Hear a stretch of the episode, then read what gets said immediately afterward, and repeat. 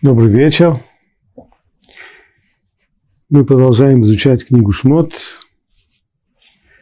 недельный раздел Мишпатим. Приближаемся к его концу. 23 глава, 10 стих. «Шесть лет засевай твою землю и собирай ее плоды, а в седьмой год отпусти ее, оставь ее, чтобы питались неимущие из твоего народа, остатком после них питались полевые звери. При всем э, желании перевести это как-то лучше, трудно перевести термины, которые Тора здесь упоминает. Что значит отпустить землю? И имеется в виду сделать так, чтобы она как бы выскользнула из рук. Если бы речь шла о движимом предмете, то слово, которое упомянуто здесь в оригинале, тишмитена, означает выпусти ее из рук, сделай так, чтобы она выскользнула. Не держись за нее крепко, она выскользнет у тебя из рук и упадет. Ну, по отношению к земле понятно, что это аллегория определенная. Также поступай своим виноградником и с твоей оливой.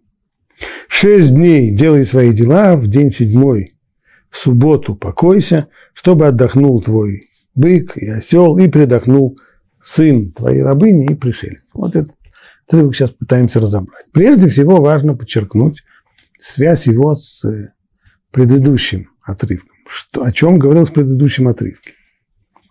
Предыдущий отрывок был посвящен принципу равенства перед законом тех и коренных жителей страны, евреев и пришельцев, гертушав, те, кто чужаки, те, кто пришли издалека и присоединятся к еврейскому народу, в, живущему в его стране. Что обычно является причиной того, что пришельцев подобного рода дискриминируют и не хотят видеть в них людей, равных себе, не хотят наделять их равными правами.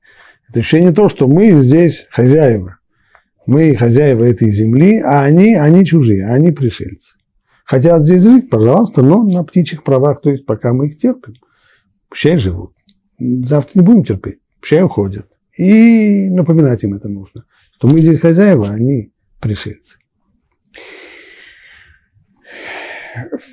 В свете этого понятно то, что Тора сразу говорит здесь. Если необходимо относиться к таким пришельцам, как людям равным, то нужно выбить основу вот этого отношения к пришельцам как к людям второго сорта, потому что они не хозяева этой земли, а мы хозяева этой земли. Поэтому Тора нам тут же старается объяснить, что на самом деле мы тоже не хозяева этой земли как проявляется то, что мы не хозяева этой земли.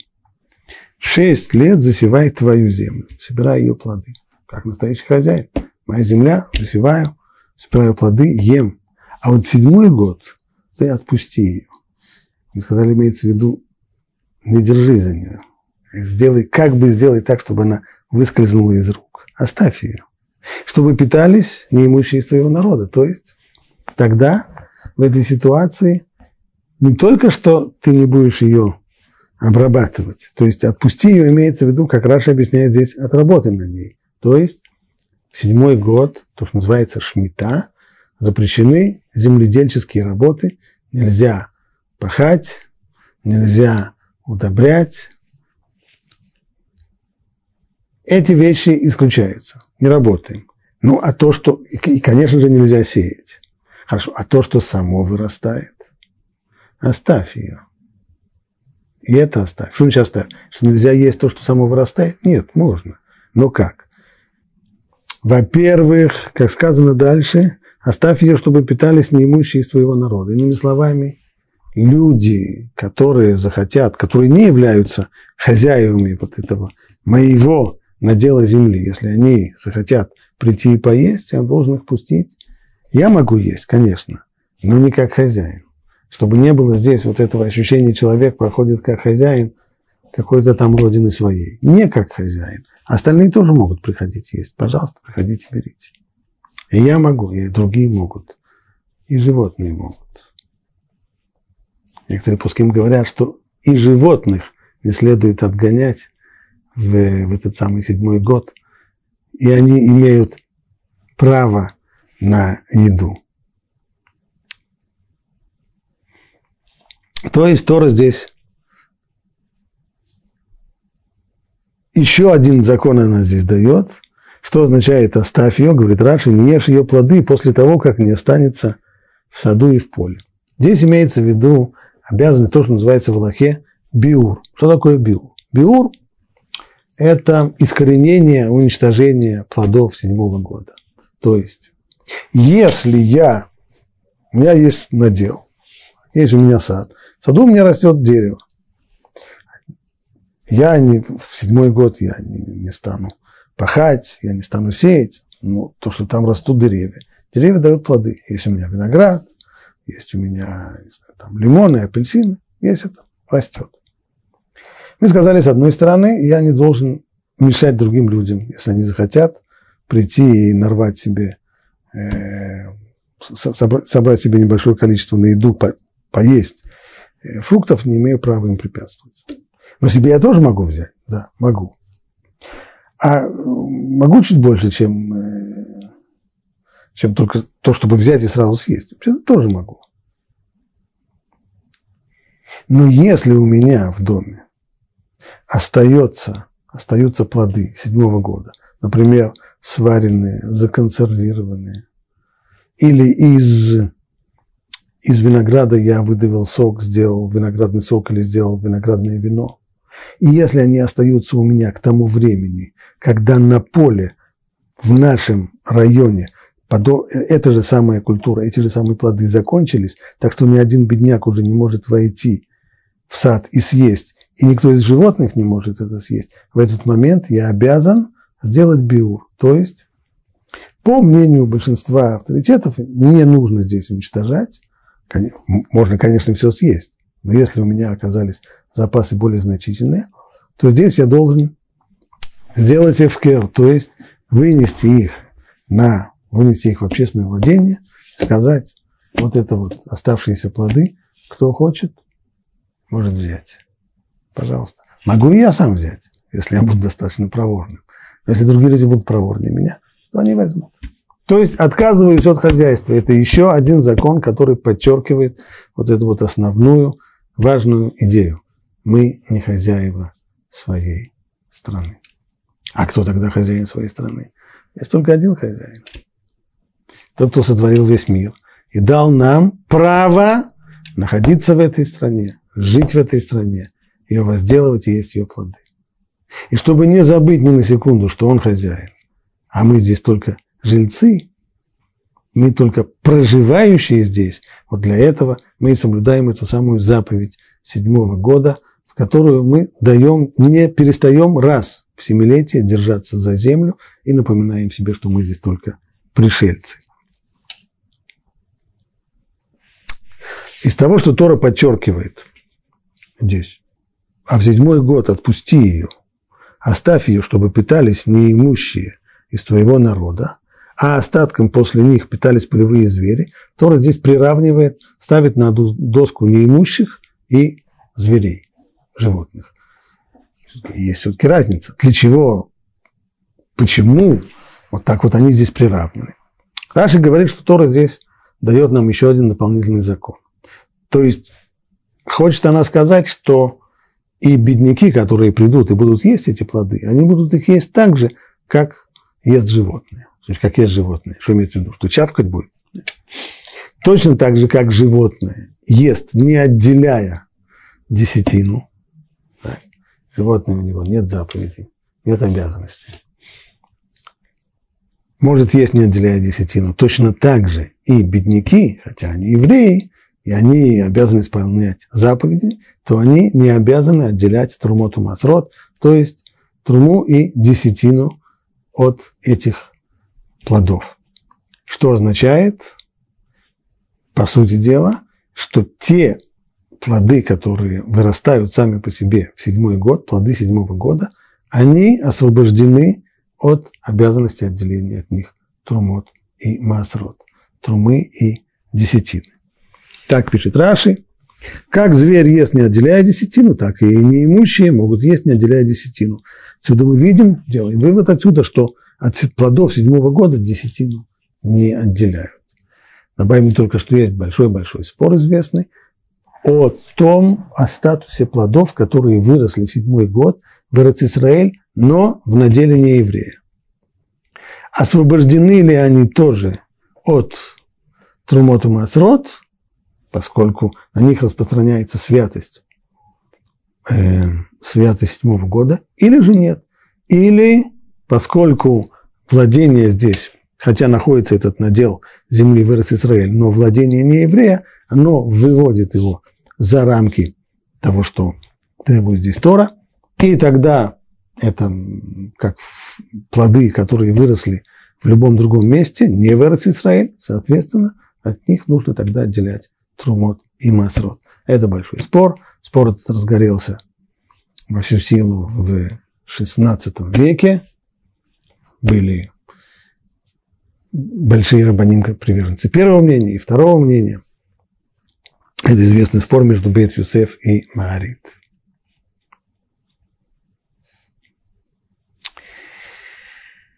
Читаем дальше. Также поступай с твоим виноградником и с твоей оливой. Шесть дней делай свои дела, а в седьмой день, в субботу, покойся. Тора сразу, без предисловия, перешла от седьмого года, от субботнего года, к седьмому дню, к субботе. Почему? Только потому что это седьмой, это седьмой. Какая здесь связь? Ражи приводит здесь мнение мудрецов, что связь здесь сущностная. То есть Тора хочет сказать, что и в седьмой субботний год ты не отказывайся от субботы, установленной. Ведь суббота, шаббат берешит, так, у нас есть суббота земли. Весь этот год – это суббота земли. Шаббат арец. Значит ли это, что поскольку есть шаббат арец, то шаббат берешит, то есть суббота, которая установлена с сотворения мира, которая напоминает о сотворении мира в шесть дней, может быть, в этот год можно не соблюдать субботу? Ведь целый год-то субботний. Есть определенный аспект субботний в этот год, что мы, по крайней мере, от земледельческих работ отказываемся, другие делаем. Ну, по крайней мере, земледельческие работы мы их не делаем. Тогда, может быть, в этот год не нужно соблюдать шаббат брешит каждый седьмой день. Поэтому Тора говорит, нет, ты от нее от суббот не отказывайся, что ты не сказал, раз уж весь год называется субботним, то тогда в этот год не нужно соблюдать еще самую субботнюю вот такую субботу, поэтому Тора говорит, нет, ты ее будешь все-таки соблюдать. В субботу покойся, чтобы отдохнул твой бык и твой осел. И передохнул сын твоей рабыни и пришелец. Вот это уж совсем странно. Оказывается, здесь написано, для чего, для чего суббота, чтобы отдыхал твой бык, твой осел. В этом в этом смысл субботы, чтобы скотинка отдохнула.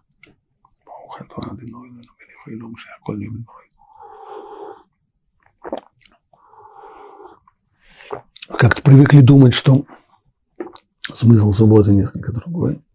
И что более возвышенный. Суббота – день приближения к Богу. Это касается меня. А оказывается, что суббота для того, чтобы передохнула скотинка – Некоторые объясняют, что это здесь и написано. По сути дела, что значит, чтобы передохнуло? Не имеется в виду тот э, бык и осел, те, которые ходят на четырех ногах. Имеется в виду человек. То есть в человеке есть, человек это удивительная помесь скота и ангела. Есть в человеке искра Божья, суть ангельская, та, которая естественно стремится к близости к Богу. А есть и животная часть, скотская часть. Та часть, которая, в общем-то, человек ничем не отличается от животного. На протяжении всех дней недели доминантная часть – это животное, когда человек заботится о своем благополучии, заботится о своем пропитании, заботится о своем заработке. И это-то, в общем-то, определяет его жизнь. И в такой ситуации того самого ангела, который есть в человеке, его и не видно, и незаметно. В основном, в основном работает здесь животная, скотская часть.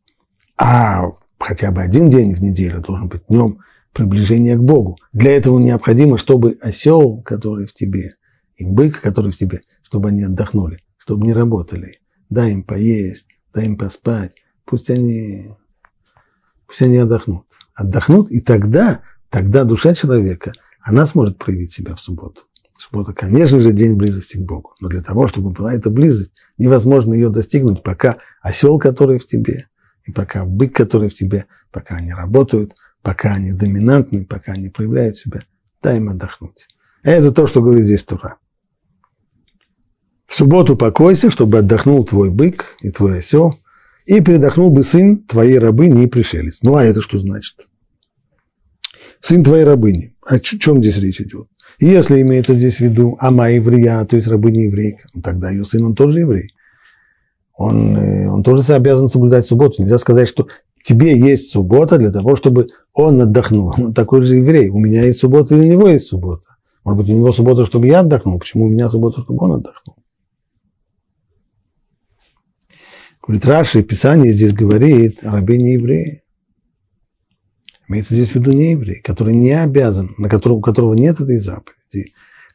Не, и все равно в тот момент, когда он становится рабом еврея, нужно позаботиться о том, чтобы он тоже не нарушал субботу, и чтобы он тоже не работал в субботу.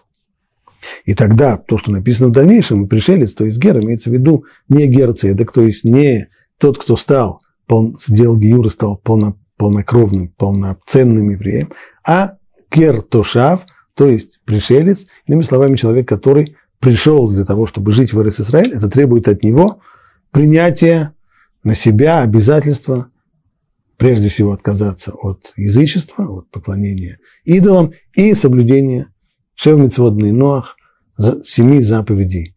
Ноах, тогда ему можно жить в этой стране, тогда он имеет полное право жить, но он не становится евреев. И об этом сказано здесь, что нужно позаботиться о том, чтобы и такие люди тоже в субботу отдыхали. Заканчивая этот отдел, прочитаем, пожалуй, слова Равирша, который резюмирует вообще-то все, что мы сказали до сих пор. Пишет Равирш, шесть лет вы будете обращаться своей землей как собственностью. Но в течение каждого седьмого года вы должны отпустить ее. Дословно, вы должны позволить земле, выск... земле выскользнуть из рук. Вы должны не пахать, не засевать ее, оставить. Вы должны оставить в покое то, что вырастет на ней само в течение этого года. Вы не должны обращаться с ней как своей собственностью. Бедные, среди вашего народа, который во всякое другое время не зависит от вашей доброй воли. То есть, если я захочу по своей доброте поделиться с ними плодами, поделюсь. Не захочу, если жадность меня одолеет, не будет им чего, что есть. Сейчас, в этот год, все социальные различия стираются. Они уже не зависят от нас, от нашей доброй воли и без помех могут наслаждаться плодами вашей земли без того, чтобы и спрашивать вначале ваше разрешение. То есть можно входить в чужой сад, в чужой огород без спроса. А то, что найдется после них, оставьте вообще диким животным. Этот субботний год является великим актом, которым вся, весь народ провозглашает Бога одним, единственным, подлинным владельцем и хозяином земли. Не мы хозяева этой земли. Хотя Многие любят в, националистическом угаре распевать песни про то, что эта земля наша, наша и всегда будет наша и так далее. И наша она. Всевышний, он единственный подлинный владелец и хозяин земли, смиренно подвергая, повергая землю к его стопам каждый седьмой год. До сих пор мы ей пользовались, а сейчас, седьмой год, мы ее возвращаем. И не заявляя о своих правах на нее в течение целого года. Поступая таким образом, нация провозглашает, что она тоже фактически является нацией чужак, чужеземцев, которые пришли сюда.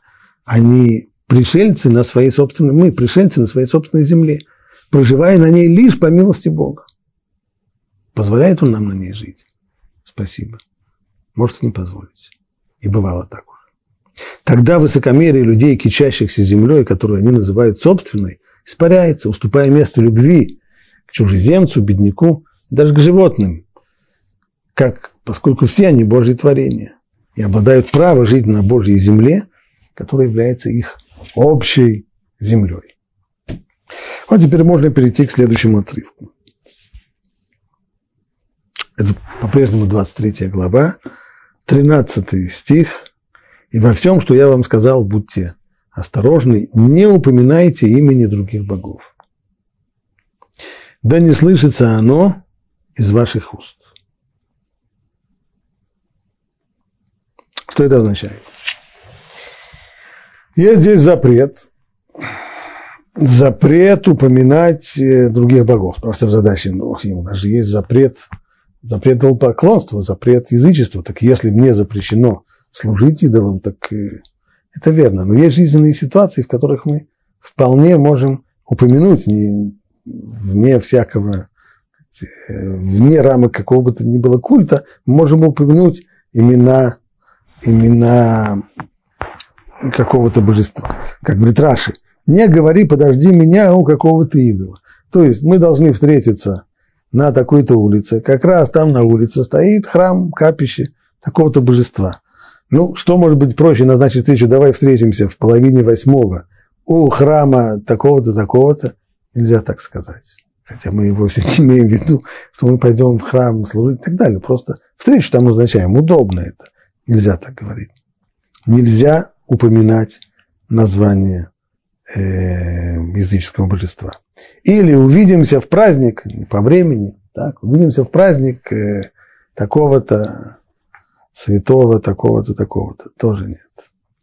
Дальше сказано, да не слышится оно из ваших уст. Здесь это в пассивном залоге написано. Что это значит? То есть не только мне нельзя произносить имена языческого божества, но и мне нельзя быть причиной того, что другие его упомянут. Как говорит здесь Раши, да не слышится, имеется в виду даже из уст не еврея. То есть пусть имя идола не прозвучит из уст нееврея по нашей вине с нашей подачей. Что это означает конкретно? Отсюда мудрецы учили запрет вступать в деловое партнерство с неевреем. Почему? Потому что когда люди компаньоны, когда они партнеры, ну, время, когда все идет гладко, все хорошо и замечательно, но время от времени у них бывают взаимные претензии. А бывают иногда и даже ситуации, в которых люди начинают подозревать друг друга в том, что они ведут э, вот это партнерство не совсем честно. И может дойти до того, что потребуется, или, скажем, если еврей будет иметь претензии к нееврею, а подозревая его в том, что тот обсчитывает его или скрывает от него какие-то доходы или еще что-нибудь в этом роде, то тот для того, чтобы подтвердить, что он абсолютно честен с ним, скажет, да я клянусь тебе, а кем люди клянутся? Клянутся своим божеством. Получится, что он с моей подачи, из-за того, что я, будучи его, его партнером, и совершенно естественно, ведя себя с ним по принципу доверяя и проверяя, и немножко, немножко подозреваю, и привожу к тому, что он – упоминает имя идола, что он упоминает имя языческого божества. Этого делать нельзя. Так. Ибо он станет клясться своим божеством, чтобы не получилось так, чтобы не стал причиной того, что он упоминает имя идола. Э, Другими словами, здесь написано, что нельзя быть партнером, э, нельзя вступать в, в компаньонство, нельзя брать себе партнера-компаньона не еврея-язычника. Галактические авторитеты еще с, со средних веков вели дискуссию на тему вот какую. Распространяется ли этот запрет на христиан, среди которых, среди которых э, жили евреи тогда в Европе. С одной стороны, в христианстве, безусловно, есть элементы язычества. С другой стороны, по крайней мере, если спросить любого христианина, язычник он или монотеист, он даже обидится, как же так? Конечно, он монотеист. Правда, он верит там в Троицу, но это все равно, три это один, один это три. Так вот, Шулхана Рухе Рамо говорит, что можно вступать в, в, в партнерство, в компаньонство с христианином, потому что даже если он поклянется, то когда он клянется, он клянется именем Бога, то он имеет в виду Творца мира, а не имеет в виду дополнительные ипостаси и части, части того троединого, о чем, о чем они говорят. Полагаться, то есть если такой человек скажет, что он клянется Богом, да, то вполне можно полагаться на то, что он имеет здесь в виду Творца мира. То есть это то, что называется шитуф. Не только здесь э, компаньонство, здесь есть компаньонство в бизнесе, партнеры евреи, не евреи. Здесь есть еще одно компаньонство, когда человек верит в Бога и еще во что-то. Так вот, в тот момент, когда он клянется, я, я имею полное право предположить, что когда он клянется, он клянется действительно Богом, а не, а не дополнительными вещами. Поэтому по отношению к христианам этот запрет не существует. Если кто-то думает вступать в партнерство с настоящими язычниками, где-нибудь жителями Дальнего Востока, там, э, индуистами или чего-нибудь, то, безусловно, это проблема.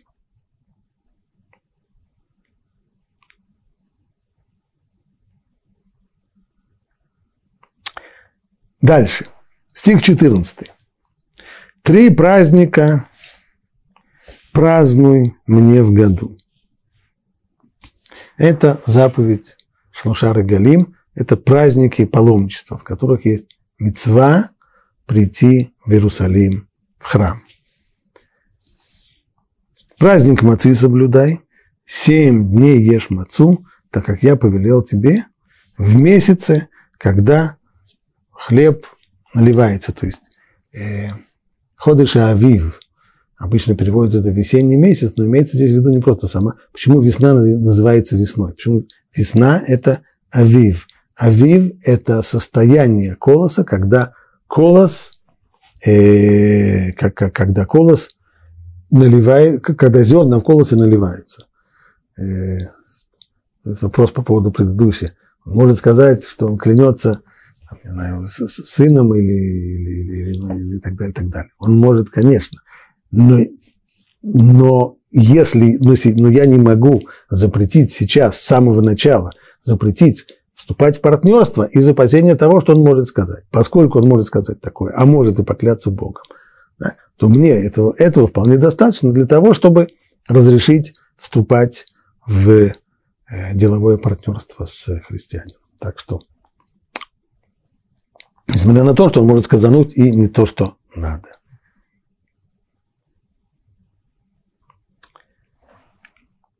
Окей. Вернемся к Шлушара Гали. Итак, праздник мацы соблюдай. Семь дней ешь мацу, как я повелел тебе, в месяце, когда, когда колосья, зерна в колосьях наливаются. Ведь в этом месяце ты вышел из Египта. Здесь есть обязанность заботиться о том, чтобы Песах всегда, всегда приходился на Ходеш Авив, на месяц, когда вырос Израиль, колосья начинают наполняться, зерна в колосьях наполняются. Имеется в виду здесь не пшеница. Имеется здесь в виду более ранняя культура. Это ячмень. Здесь есть определенная сложность. Какая? Дело в том, что наш календарь, по которому мы отсчитываем даты праздников, он календарь лунный. В лунном календаре есть 12 месяцев, это 12 фаз Луны, месяцы, они по 29 или по 30, соответственно, дней. И когда мы, когда мы считаем, поскольку фаза Луны – это 29 с половиной дней с копейками, так если мы берем 12 таких месяцев, то у нас получится 354 дня, опять с копейками. А в солнечном году, как известно, 365 с четвертью дней. Теперь, э, что касается ячменя и всяких прочих культур, они не растут в соответствии с лунным календарем. Их это мало интересует. Их интересует солнце. Когда есть достаточное количество солнца, когда наступает весна и реально греет солнце, вот тогда они и растут, тогда колосья наливаются. И получается, что у нас могут выйти ножницы, а именно по, через определенное количество лет, когда год по 354 дня, то у нас окажется что дата Песаха будет еще в середине зимы. Потому что за то количество, за то количество лет, солнечный год, он 365 дней, есть 11 дней разницы, и эта разница накручивается, накручивается, и мы окажем, как это, как это можно видеть у мусульман, у мусульман чисто э, лунный календарь, и поэтому их праздники, они все время сдвигаются. Нельзя сказать, что праздник Рамадан, он, он летом. Он бывает летом, бывает весной, бывает осенью, бывает зимой. Свободно двигается по календарю. Именно вследствие того самого различия между лунным и между, и между солнечным календарем. Но получается, что Тора потребовала от нас две вещи. С одной стороны, она требует Аходыш Ацелахем Рош Ходаши. Было сказано, это самая первая заповедь, которая была дана в Египте перед исходом из Египта. То есть, то, что у вас будет начало месяца, это будет новолуние. Значит, есть строгая привязка месяца к фазе Луны. А с другой стороны, должна быть привязка, которой нет во всех солнечных календарях. Значит, в солнечных, в солнечных календарях месяц он устанавливается произвольно. То есть берем 365 дней с четвертью и делим это с грехом пополам на, на 12. Получается 30, 31, а февраль, бедняга, вообще 28. Ну, как так получается? Основы объективной нет. С этим Тора не согласна. Основа месяца должна быть объективной. Фаза Луны жестко. Но тогда мы не, ну, но тогда у нас будет год, как у мусульман. Нет. Здесь есть требование корректировать лунный год с солнечным. Каким образом это делается?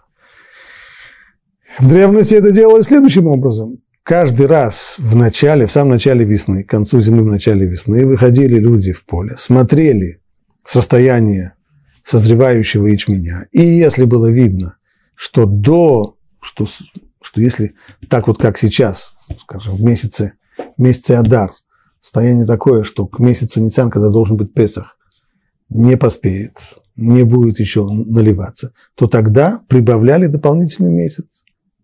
Второй Адар. Это называлось Ибур Ашана. То есть, таким образом создавался високосный, буквально беременный год, то есть у него прибавлялся дополнительный месяц, и этот месяц всегда был Адар, второй Адар непосредственно перед Ниссаном. То есть было конкретное, конкретно смотрели вот так, как требует здесь Тура, на состояние э, колосьев. Делать такое мог только Бейдин, Верховный Равинский суд, который должен был заседать в Израиле.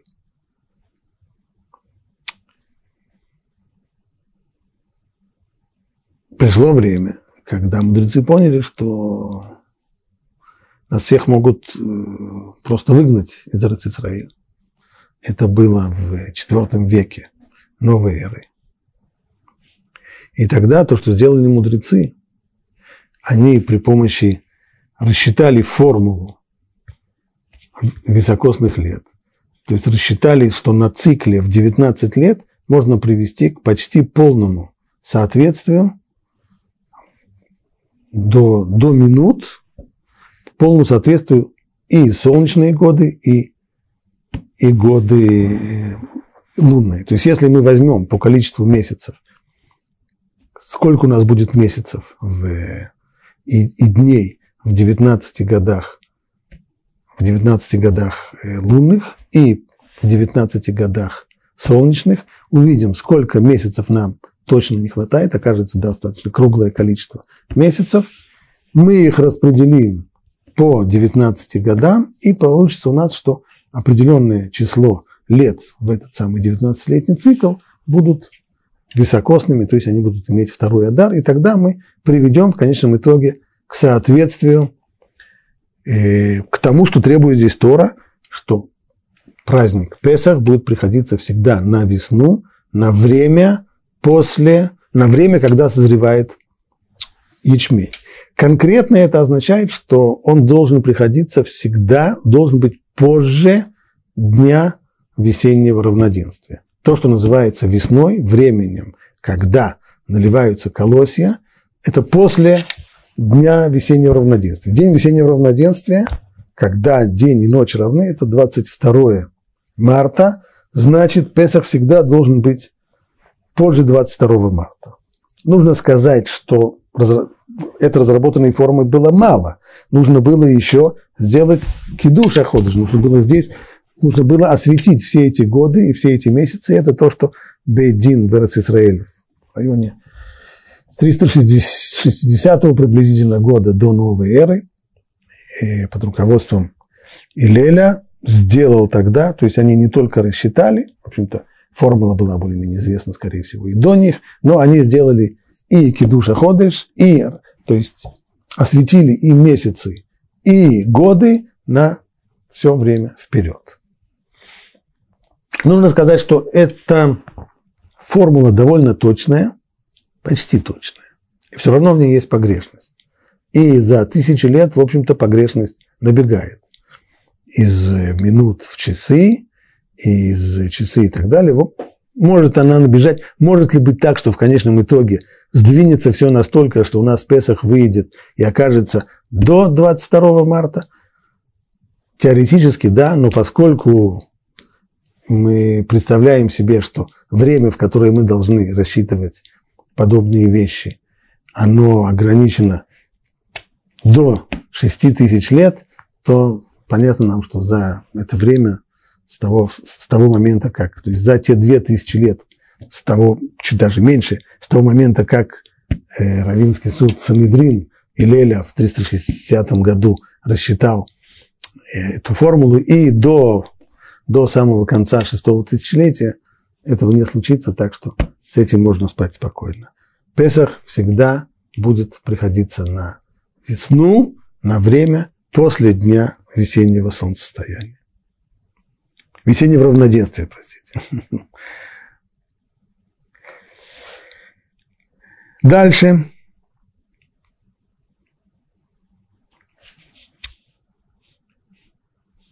Пусть не показывается перед моим лицом с пустыми руками. То есть, приходя в Иерусалим на один из этих трех праздников, нужно принести жертвы в храме, а не приходить с пустыми руками. И праздник жатвы, первых плодов твоего труда, того, что ты засеял в поле, праздник сбора плодов на исходе года, когда уберешь с поля плоды своих трудов. Вот это два дополнительных. То есть второй праздник, праздник Шивот, это праздник, как он называется здесь, жатвы первых плодов твоего труда. Это уже время сбора пшеницы, не ячменя ранней ранней культуры, а более поздней культуры пшеницы. А также есть праздник сбора плодов на исходе года, это Сукот, когда ты уберешь с поля плоды твоих трудов.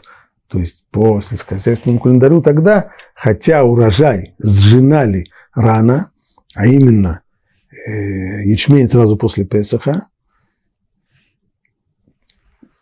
пшеницу в районе Шивота, то есть где-то 50 дней после после Песаха, но все это после этого в стогах э, убранное, убранный урожай оставался на полях, в стогах для того, чтобы он высушивался. И только в конце года, перед началом периода дождей, а именно в Сукот, заносили все, что собрали домой. Заносили это уже в амбары. Поэтому и говорится здесь, это праздник сбора плодов на уходе года, когда уберешь с поля плоды своих трудов. То есть плоды эти их сжали уже давно, но собирают их с поля домой именно в Суккот. Три раза в год, вот на три эти самые праздника, на Песах, на Шивот и на Суккот, три раза в год все твои мужчины должны представать перед владыкой, перед Богом.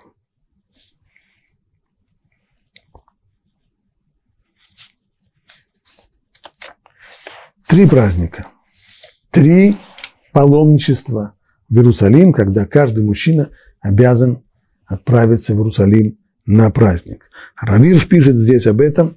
Смысл этой заповеди – вообще потрясающая вещь.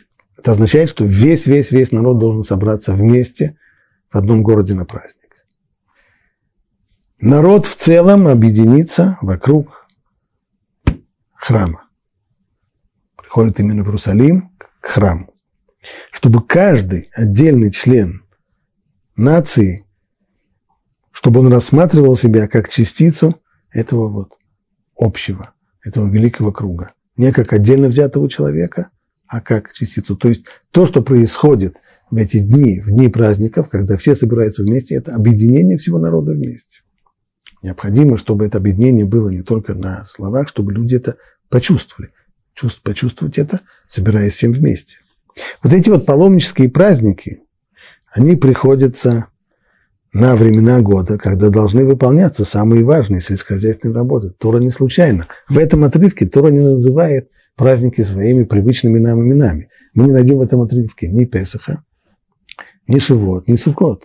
Здесь Тора указывает время по сельскохозяйственному календарю. Первый праздник ты будешь праздновать, когда зерна, когда в колосьях наливается зерна. Это означает, что если зерна наливаются, означает, что их нужно готовиться к жатве. Не, сейчас к жатве не будем готовиться. Бери, бери сумку, поезжай в Иерусалим. Следующий праздник, когда? Праздник сбора плодов.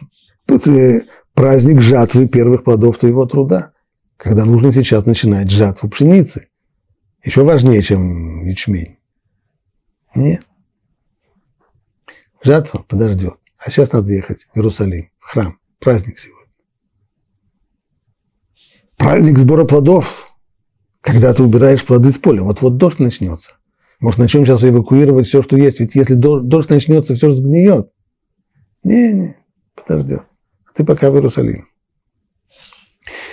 Тора установила это время на, в самый разгар сельскохозяйственных работ покинуть поле в такое время, чтобы предстать перед Богом в его святилище в качестве его сына и раба его закона, оставить, насущ... оставить дом и хозяйство, чтобы появиться перед Богом в его храме в момент самых-самых-самых насущных материальных забот, это, конечно, великое и жертвенное признание Бога, которое должно растопить ледяные путы материализма в сердце каждого еврея.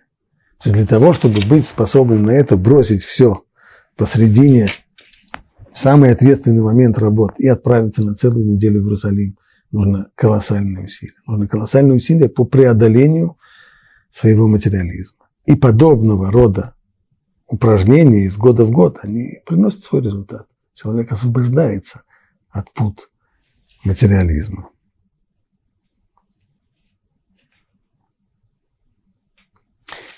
В храме он учится, в храме еврей учится смотреть на себя лишь как на члена великого круга, который объединяется для того, чтобы выполнять одну общую для всех миссию, одну общую для всех задачу. В результате, в то самое время, когда его присутствие в доме крайне существенно, для него логично, для его личного благосостояния в нем поднимается и растет чувство национального единства, которое своей силой изгоняет проклятие эгоизма из сердца евреев. Так писал Равир. Нужно сказать, что есть здесь еще одно испытание, совсем непростое, о котором Тора говорит, правда, в другом месте. Дело не только в том, что бросают все сельскохозяйственные работы в самый, в самый их разгар. Ведь если каждый мужчина уходит, то тем самым бросают города и деревни, мужское население оставляет города и деревни на границах страны, а разведка соседних стран, с которыми не всегда живут в мире, она об этом не знает? Конечно, знает. Конечно, знает. А почему бы не построить им свои планы так, чтобы свои дерзкие набеги они будут совершать именно, именно в эти самые дни, когда мужское население оказывается собранным в, в стране, в, по всей стране собранным в Иерусалиме, самое время, когда в деревнях остаются только неспособные обороняться люди, самое время напасть. Так вот, Тора пообещала, «Вело яхмо дышит арцеха» не пожелает никто твоей земли, когда ты, когда ты явишься ко мне в Иерусалим на эти три праздника. Тора пообещала. Ну, если так, тогда нет проблем. Конечно, нет проблем. Нет проблем прочитать про это в книжке. Но человеку, который должен, полагаясь на это обещание Торы, действительно бросить, уйти и тем самым обнажить всю границу бросить деревня приграничные, города, которые рядом с границей, полагаясь на то, что Тора пообещала, что никто не захочет в дни этого праздника, никто не захочет. Потом, пожалуйста, потом будет война. Но не в Слушар Гали, не в один из этих трех праздников, когда все собираются в субботу. Это тоже было непростое, непростое э, испытание. Это добавочное упражнение, то есть есть здесь упражнение первое в том, чтобы перебороть свое подчинение материализму, бросить все свои сельскохозяйственные работы в самом разгаре. Второе – бетахон, упование на Бога. Поверить и положиться на то, что если Тора пообещала, что все будет в порядке, никто не нападет в эти дни, хотя это совершенно естественно, чтобы нападали именно в эти дни, положиться на то, что Тора сказала, и, прийти в Иерусалим.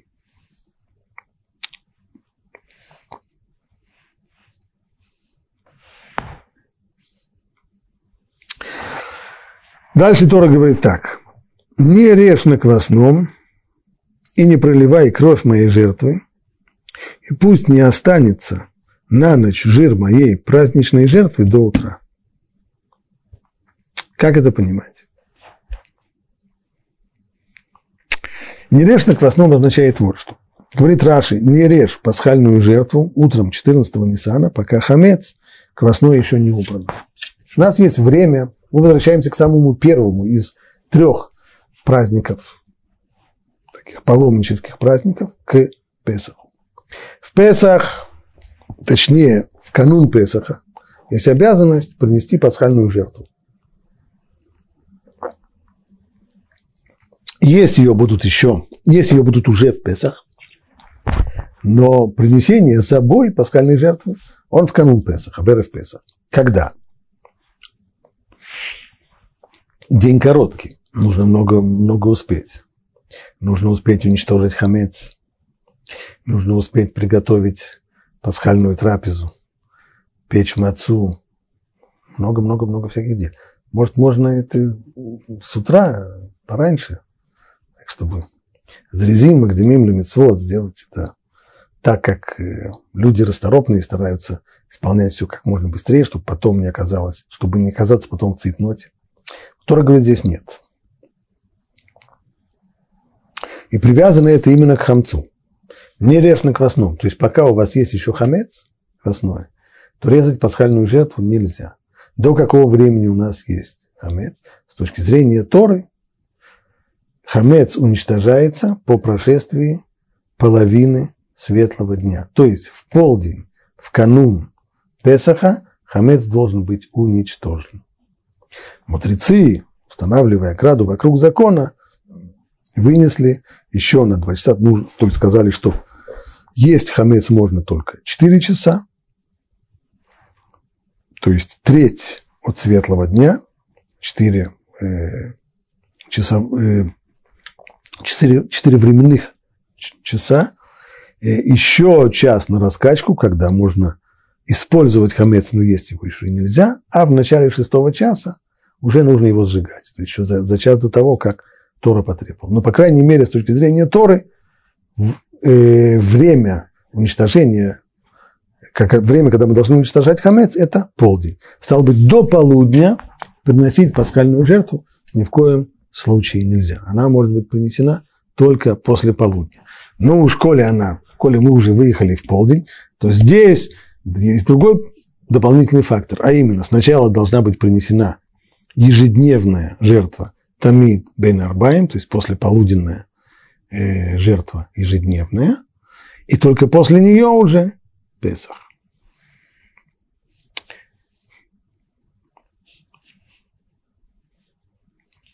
Дальше сказано, и пусть не останется на ночь жир моей праздничной жертвы. Что это значит? Жертва принесена.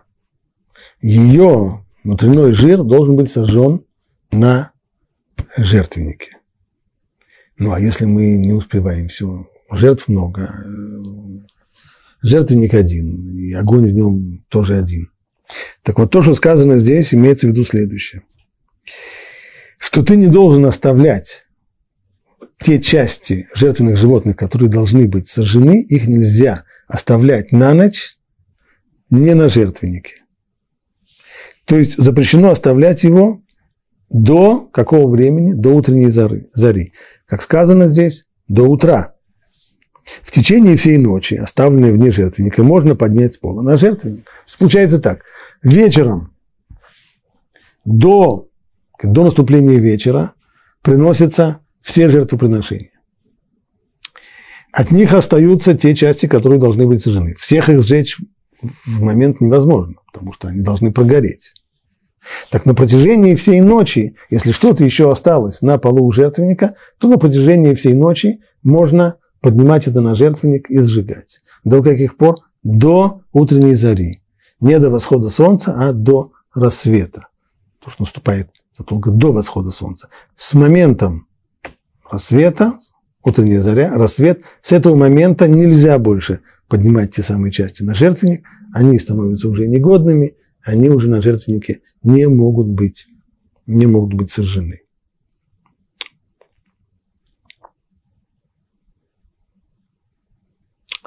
Едем дальше. Первые плоды твоей земли приноси в дом твоего Бога, и не вари козленка в молоке его матери.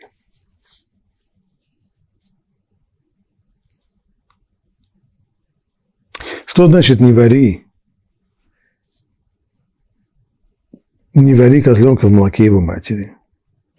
Мудрецы объясняют это в трактате Хулин, Раши здесь приводит их объяснение, что слово, которое упомянуто в оригинале, лоти вашель гди бихалей мо, гди. Но обычно он переводится и так, здесь мы перевели, не вари козленка. На самом деле значение этого слова «гди», говорят мудрецы, более широкое.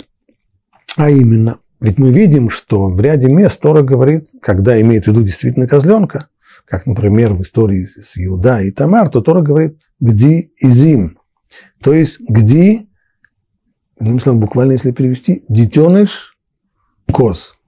«Гди и зим» – это детеныш коз.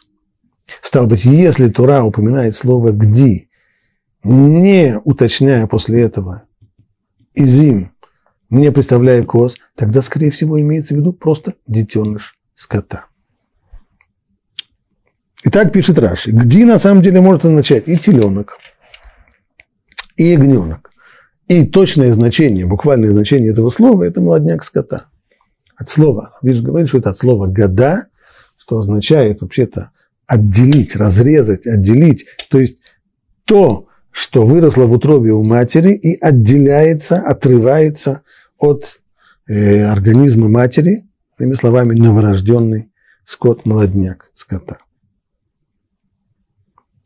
Это ясно из нескольких слов. Мест в Торе, продолжает Раши, где после слова «гди» следует уточнение «гди» и «зим», то есть детеныш коз. Например, как, э, как сказал, как пообещал Иуда Тамар, что я пошлю тебе, когда она спросила, а что ты мне дашь, сказал, что я пошлю тебе «гди» и «зим», я пошлю тебе детеныша коз. Или как Ривка сказала, когда она потребовала у Якова, чтобы тот принес ей козля для того, чтобы она сделала их Ицхаку, то она тоже упомянула это слово «гди», «гдаей зим» двух детенышей коз. Отсюда следует, что слово «гди», когда нет уточнения этого «изим», нет уточнения про коз, означает не только козленка, но и теленка и ягненка. Дальше Раша переходит к следующему вопросу.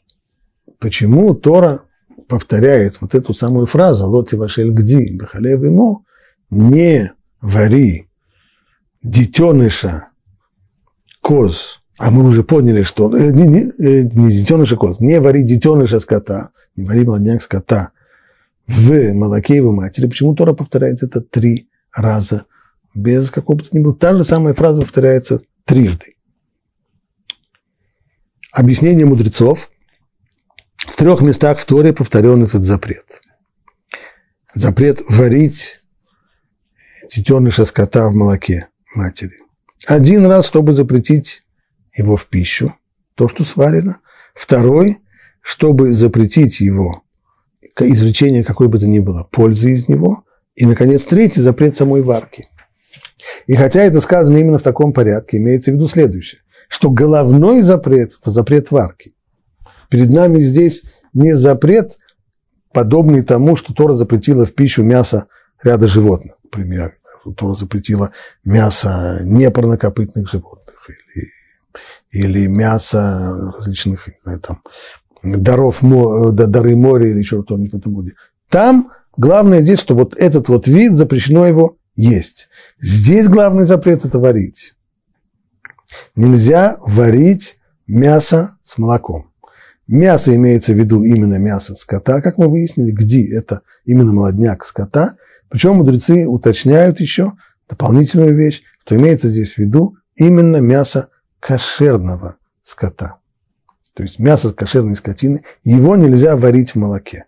То, что сварено, в дальнейшем нельзя есть.